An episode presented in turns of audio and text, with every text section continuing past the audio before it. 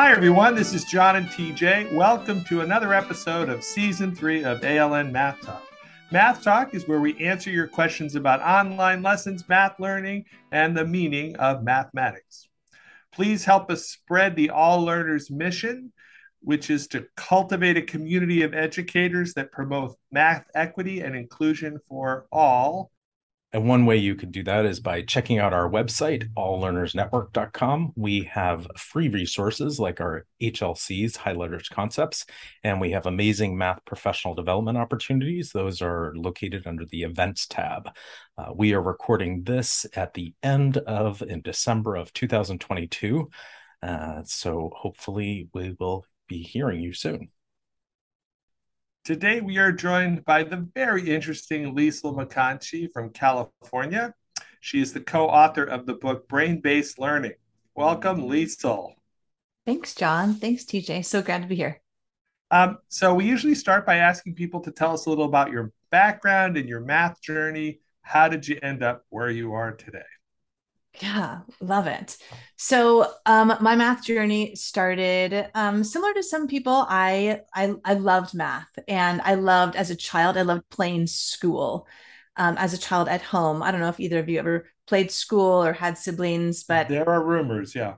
okay, there are rumors, right? So I come from a large family. I'm one of six, and I'm somewhere there in the middle. And I would sit down with my my parents had um, painted a chalkboard on one of the walls in my bedroom. And so I would, my first classroom was my bedroom, and I would sit all of my siblings and all of the kids in the neighborhood on the floor in my class, in my classroom, my bedroom, and I would um, do math with them and teach them math. My artifact is a third grade um, like activity we did in, in class about like goals and dreams. That's the first time I recorded my goal to be a high school math teacher.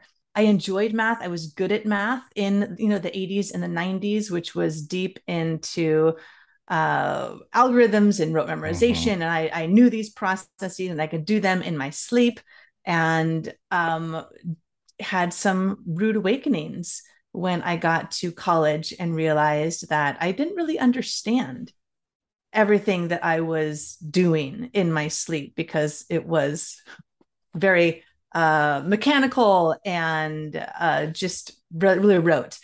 And so I um, I failed. I failed a math class in college because I couldn't memorize my way through it. And so I um, I had to. i I'm I'm still in this journey of relearning you know, I mean, I graduated, I don't know, 25 years ago or something like that from college. And I'm still in this relearning journey of uh, it's like it's like a whole new relationship. It's so fun of like, oh my goodness. And now I have small children. So I'm relearning and reteaching with them. And it's it's just so much more beautiful and joyful.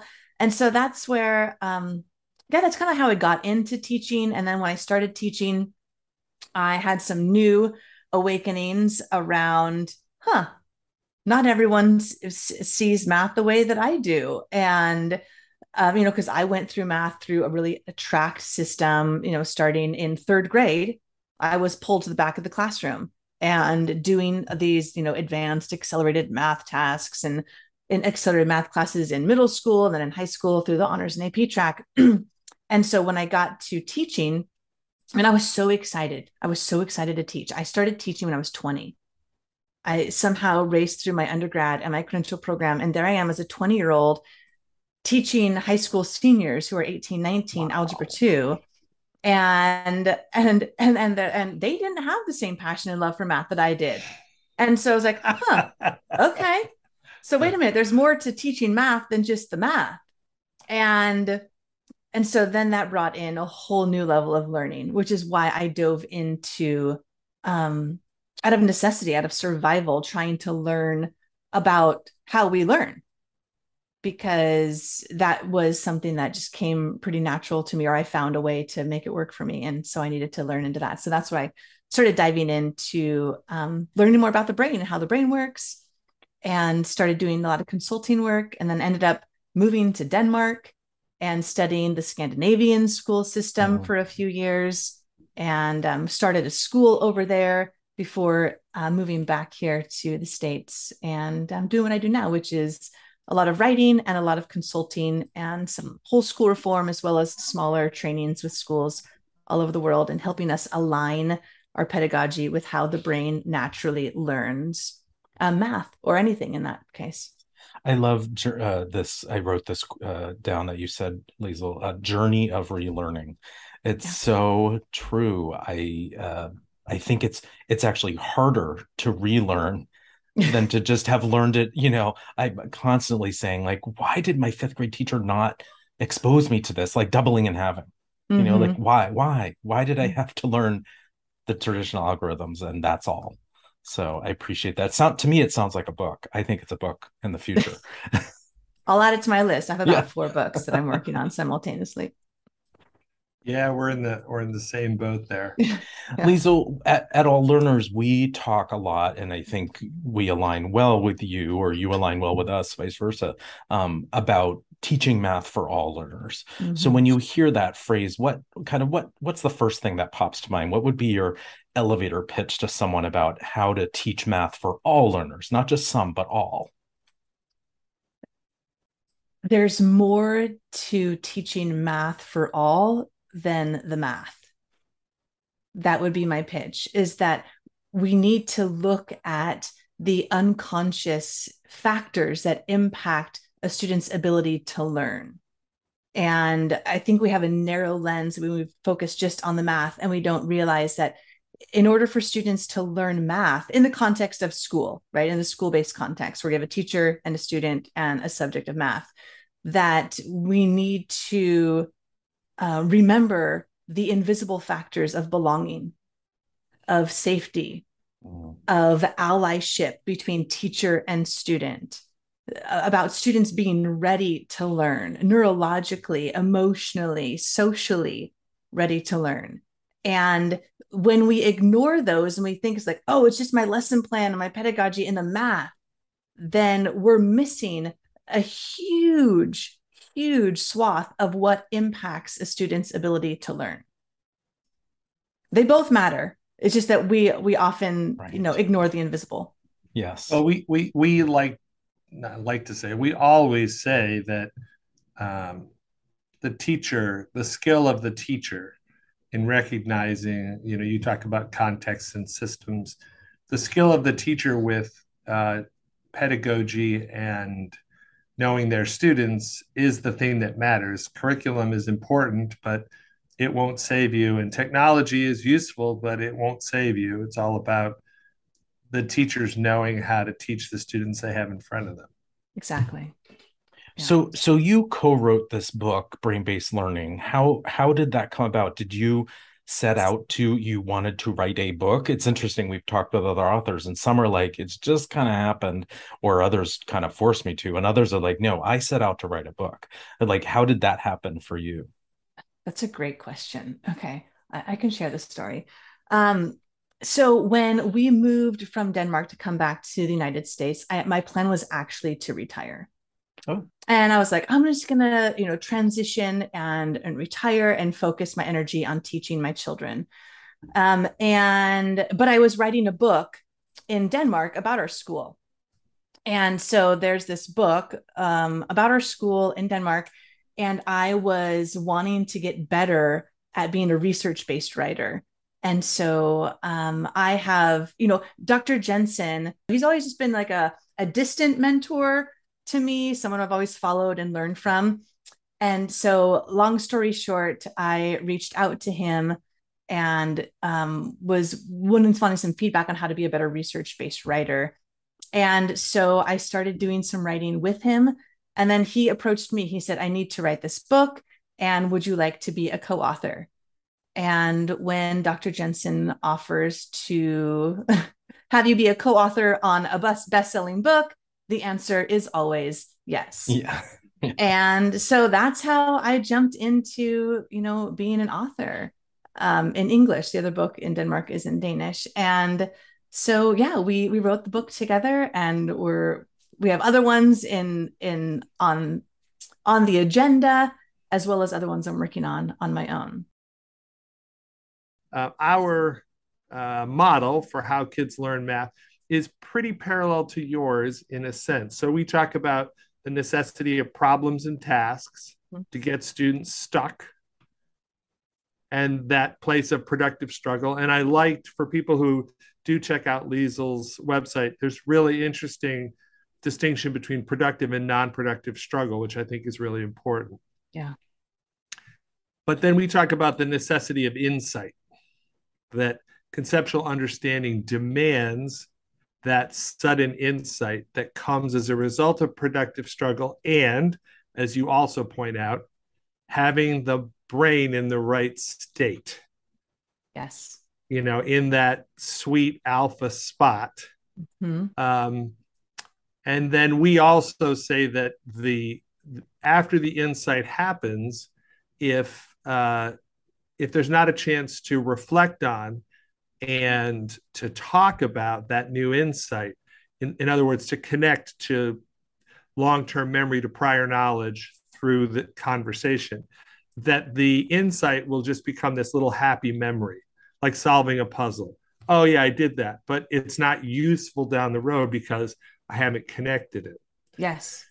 So we don't we we would say practice, which is the so many math teachers just champion as a way to understand, is only useful after the insight. And that if you ask students to practice before the insight, they make shit up. And that's where the misconceptions come from is they're trying to give an explanation to something they don't understand.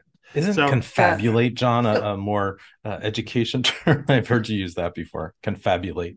You could confabulate, but honestly, I usually say that they make, let's say, stuff. They make stuff up. Yeah. Sure. So, what, what you're talking about, John, is the simplest way to understand how the brain learns anything is we go through these three different phases and you just outline them perfectly. And it's outlined in the book that Dr. Jensen and I wrote, Brain Based Learning. And the first phase is, is readiness and we so often we forget about this phase. It was and the the role that the teacher has to get students ready to learn. If we're not ready to learn meaning in a in a neurological state that the brain is primed for learning then the, we're not going to learn because we don't care about it. We're not curious about it. We don't find it relevant. And this is true about anything about math about anything. Someone who like eh, someone going into recovery if they don't care if they don't want it then they're not going to do it. Hmm. and so we we forget how important it is to make sure we get this first step handled making sure students are ready to learn. And then we actually do the learning. We construct the learning with conceptual deep understanding. And there's often some struggle involved in that as well. But what you're talking about as well john is that that final stage of consolidation if they don't do anything apply it rehearse it talk about it, then it just gets forgotten. And too often in education, uh, our, our, our pre service training and all of our efforts are focused just in that middle phase of construction, yeah. our lesson plans and how to do the teaching, that we forget that if we, that these bookends, if students aren't ready, we're just wasting our breath and wasting our time up there in front of the classroom. And if we don't do the practice of consolidating and applying and rehearsing it, then it's going to get forgotten. And that's frustrating for everybody. Well, so you, uh, I noticed that you talk about amygdala involvement. So you want there to be an emotional yeah. connection to the learning. You want to say a bit about that? Yeah, absolutely. So the amygdala is the emotional control center of the brain, and it processes and stores our positive as well as negative emotions. When the amygdala is flooded with fear or anxiety or stress or threat, then it limits or sometimes completely shuts down all of our thinking centers where we need to do the math or whatever we're learning. And, um, and but on the flip side, when there's positive emotions involved, curiosity, joy, socialization, connection, um, then that actually accelerates the learning process and almost acts like like a super glue to those neurons and just really solidifies those memories when emotions are involved. And anyone who's ever taught, you know, middle school or, or you know, even elementary school and high school, somebody like, oh, these kids, they're so moody, they're so emotional. And we wish that their emotions wouldn't go away. First of all, it's never going to happen. We are emotional beings. Emotions are involved in everything that we do. And it's just a matter of using them and um, to help accelerate our learning and to solidify the learning instead of trying to ignore them.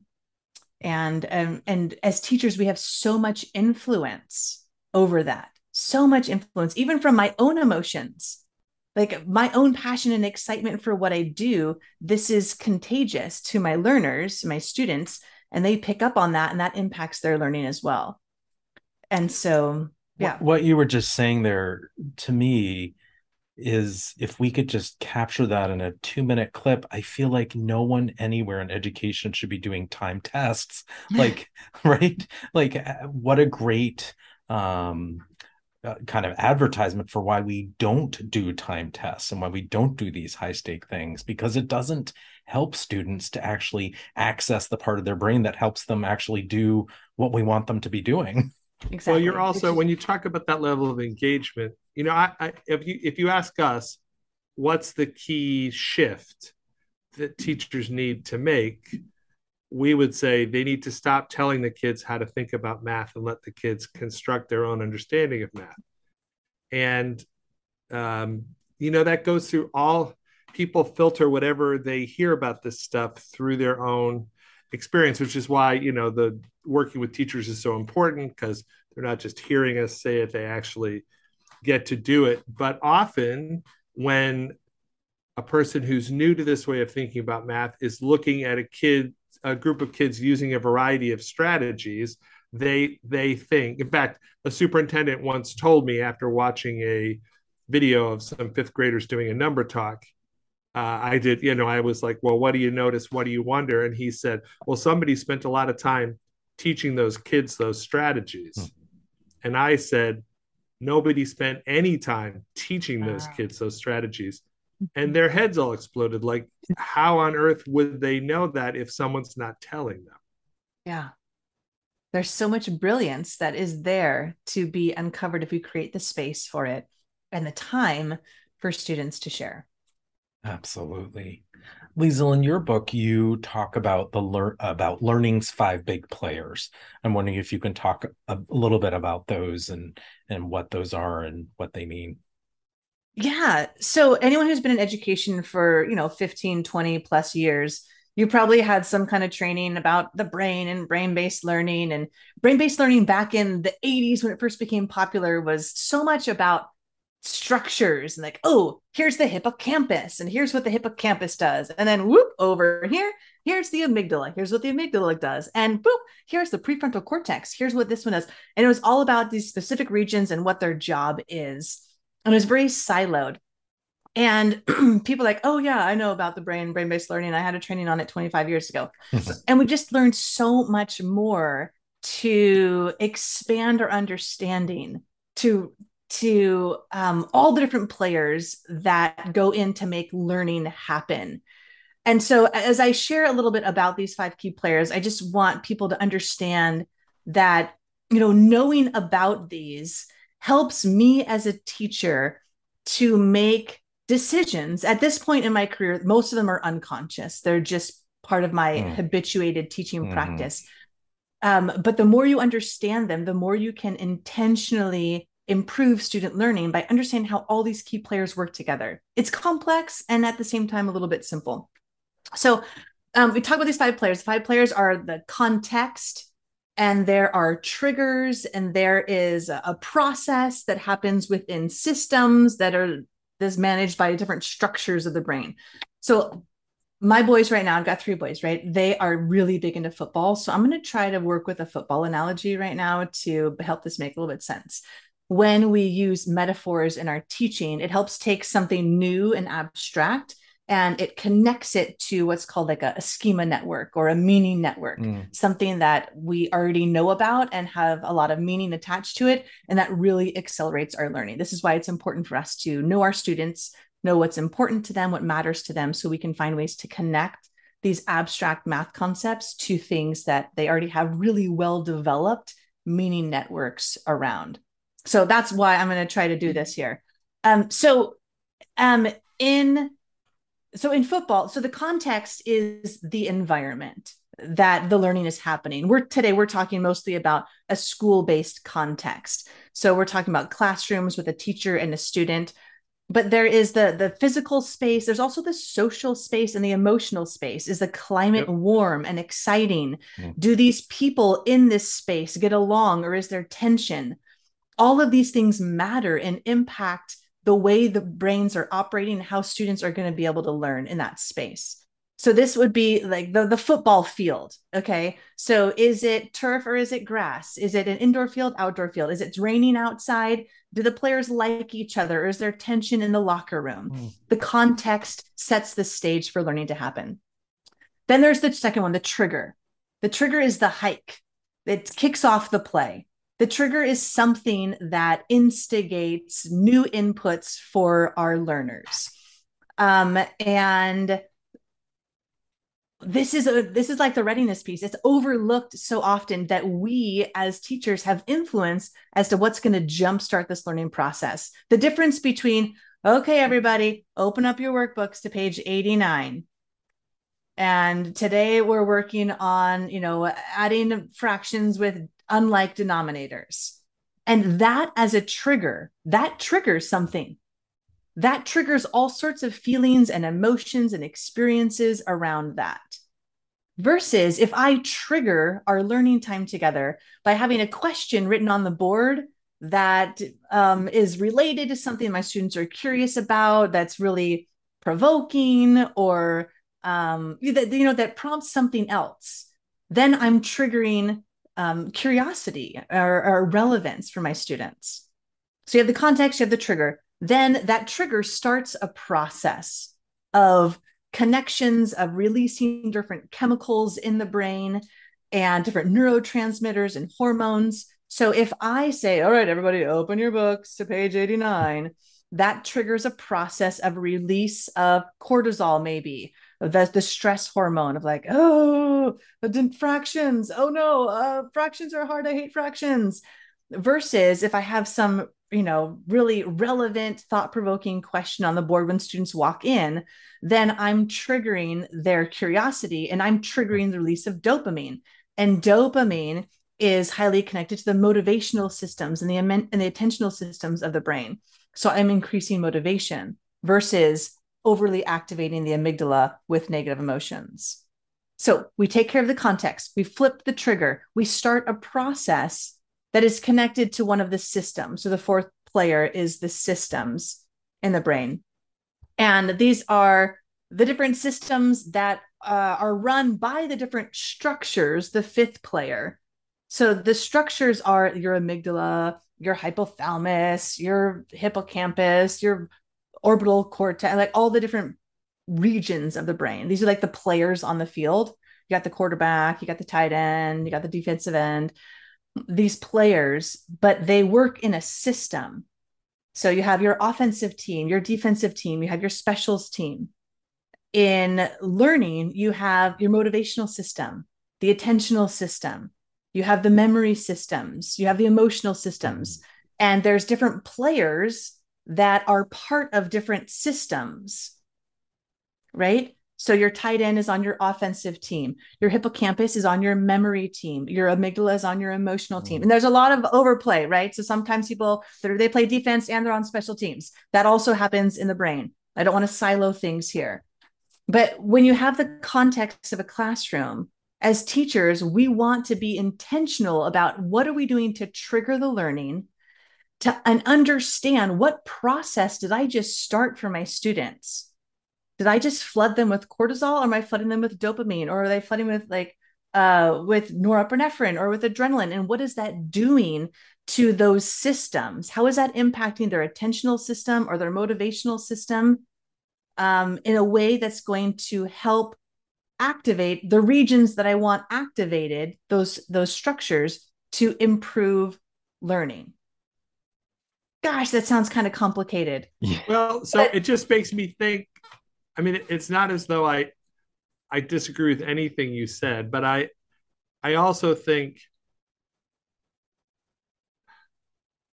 do you really need to know about the brain activity like all of this can be situated in a model for instruction it's kind mm-hmm. of like um uh now i'm drawing a blank the research journal that nctm puts out uh research in math education okay yeah um when i was a classroom teacher i would look at those articles and many times they were impenetrable to me and I would think, um, well, it's it's too complicated. I can't get at it. I'll read the articles for the teachers. Mm-hmm. And then when I went back to graduate school, of course, like this is who we write for.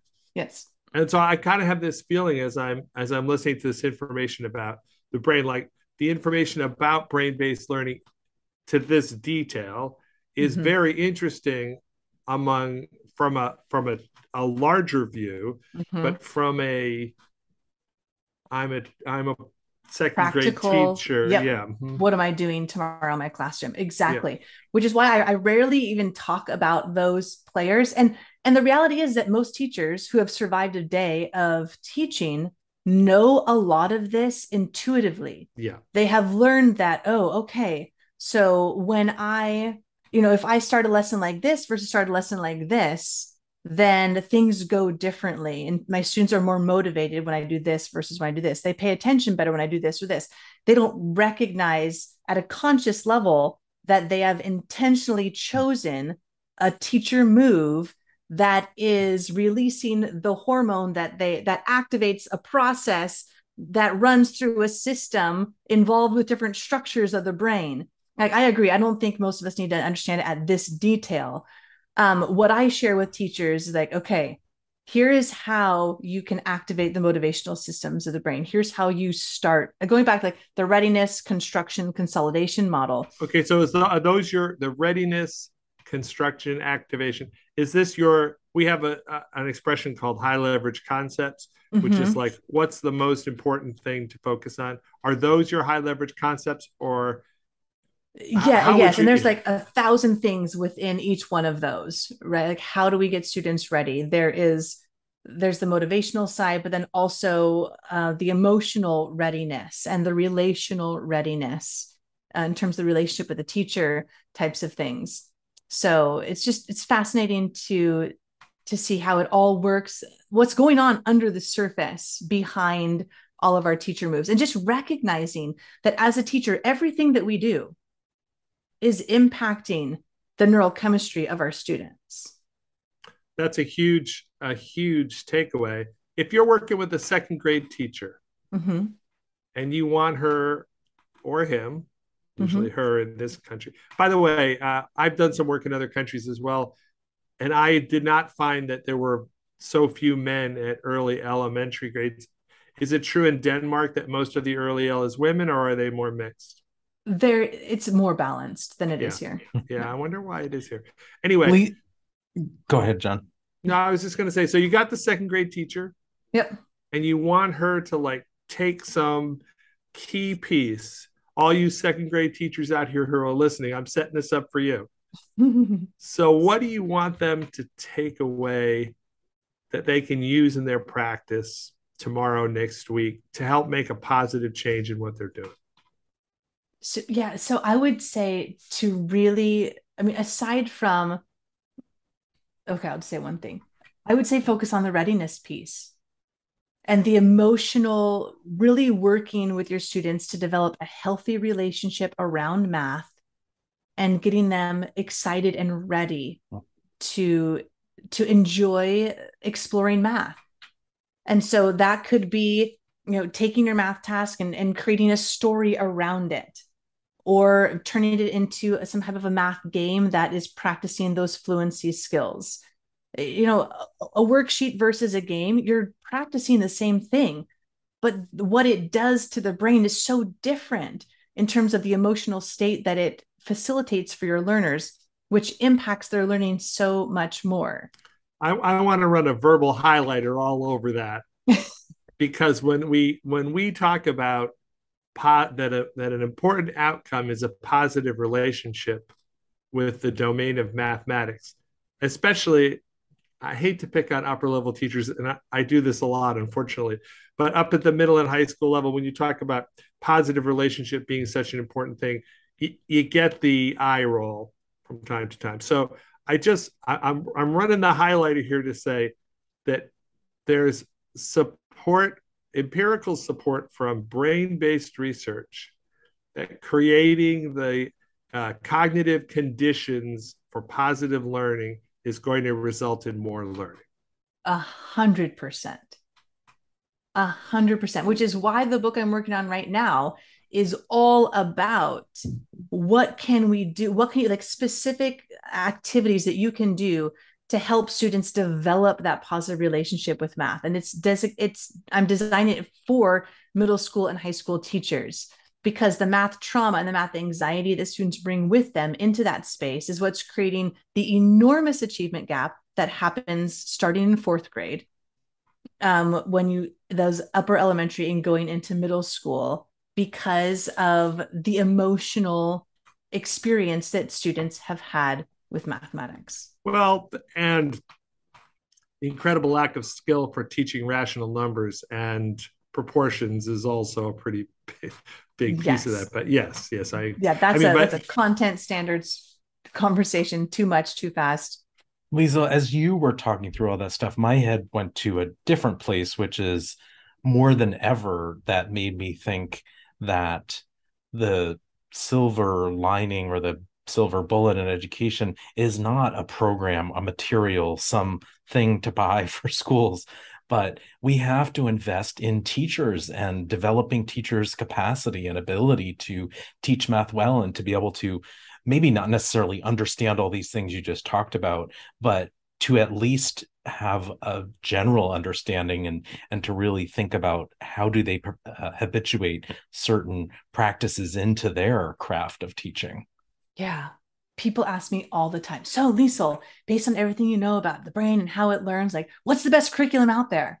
And i'm like no that's that's the wrong conversation.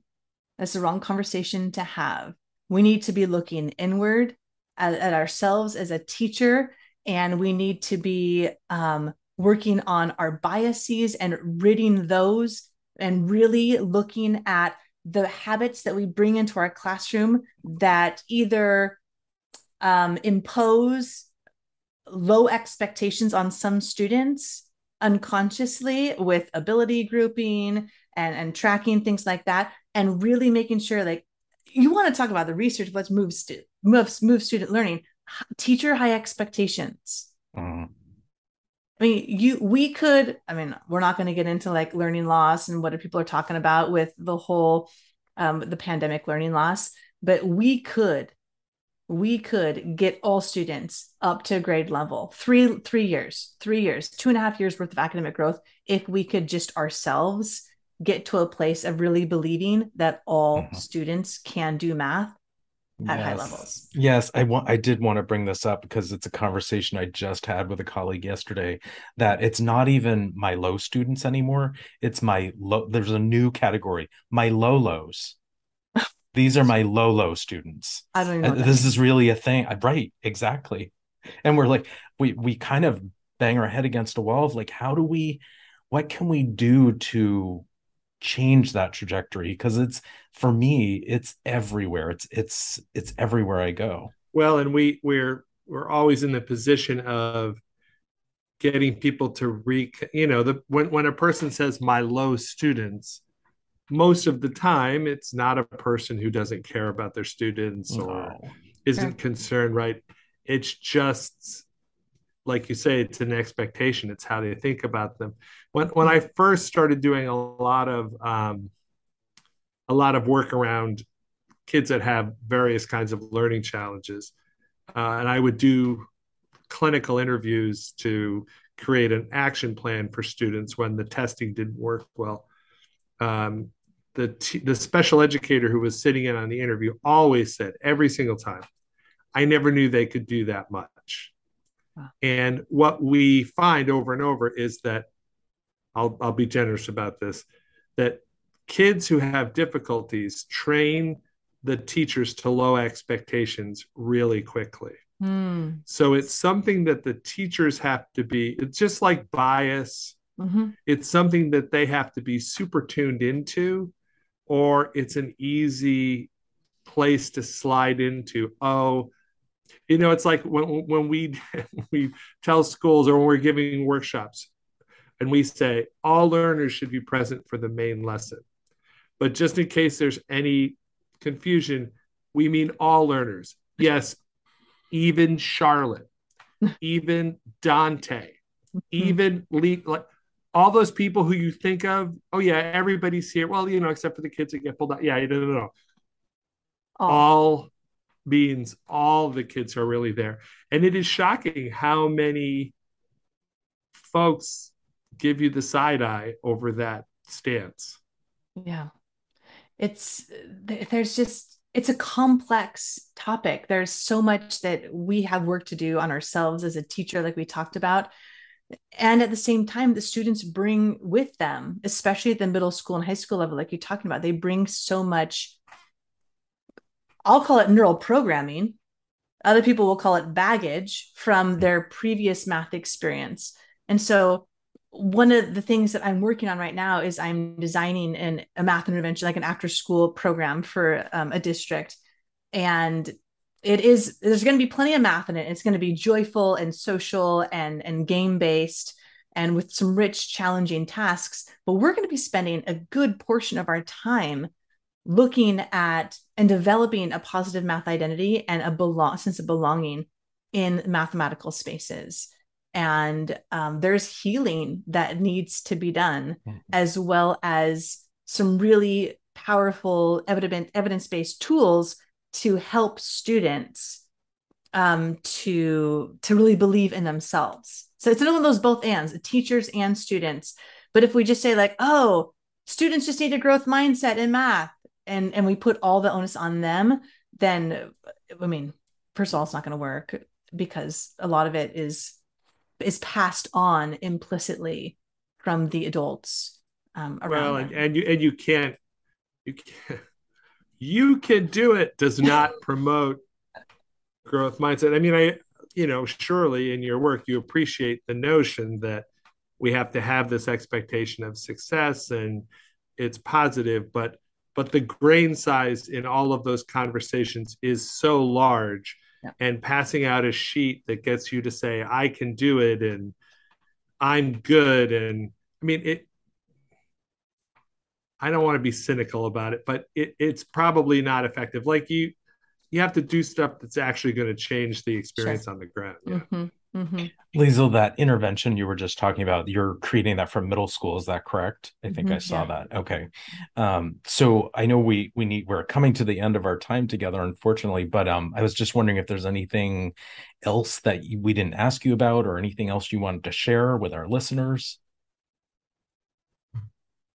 All students can learn math, and and it's possible. I mean, one of my favorite resources that I share freely is also on my website, and it's it's a it's a small small book, and it's called All Students Can Learn Math. As long as they're answering yes to these seven questions, and it outlines the seven questions that students need to be able to answer in the affirmative to in order for the the context to be set for them to learn. And people will be surprised that there isn't a lot of math in those questions. It's not like, oh, they need to be able to know their multiplication facts. That's not one of the seven questions. It is um, more about creating that social and an emotional space, the context that's needed for learning to happen. And when we get that right, it's just magical almost Mhm. what can happen. It just really is amazing what we can do with students when they are in a supportive, enriching space to to learn math. Well, thank you, Liesl McConchie, so much for joining us today. It's been a pleasure. We look forward to. Uh, we're going to have to have more conversations. We say this a lot, but we always have to cut cut these conversations short. There's so Remember, much you can about. you can find a recording of our podcast at alllearnersnetwork.com and on Spotify or Anchor. Search ALN Math Talk. along with free resources like our high leverage concepts, high leverage assessments, high leverage progressions, high leverage t shirts, belt buckles, and coffee mugs. ALN Math Talk is produced by the All Learners Network, all rights reserved. Executive producers John, I was just thinking Tapper, and TJ, the designer Jemison, who celebrates his nuptials. Got married last night. I did. Oh my goodness. To I. TJ. I didn't tell anybody Yeah. until after. spiritual, Congratulations. spiritual and mathematical guidance has been provided by Robert Fly in the Water, Microbrew, Stats Loving Laird, who reminds us that we'd probably be more successful if we just drew a freaking picture. Our theme music was written and performed by Sarah Blair. Please join us next time for more amazing discussion uh, discussions about interesting math topics and with fascinating education folks. See you next time.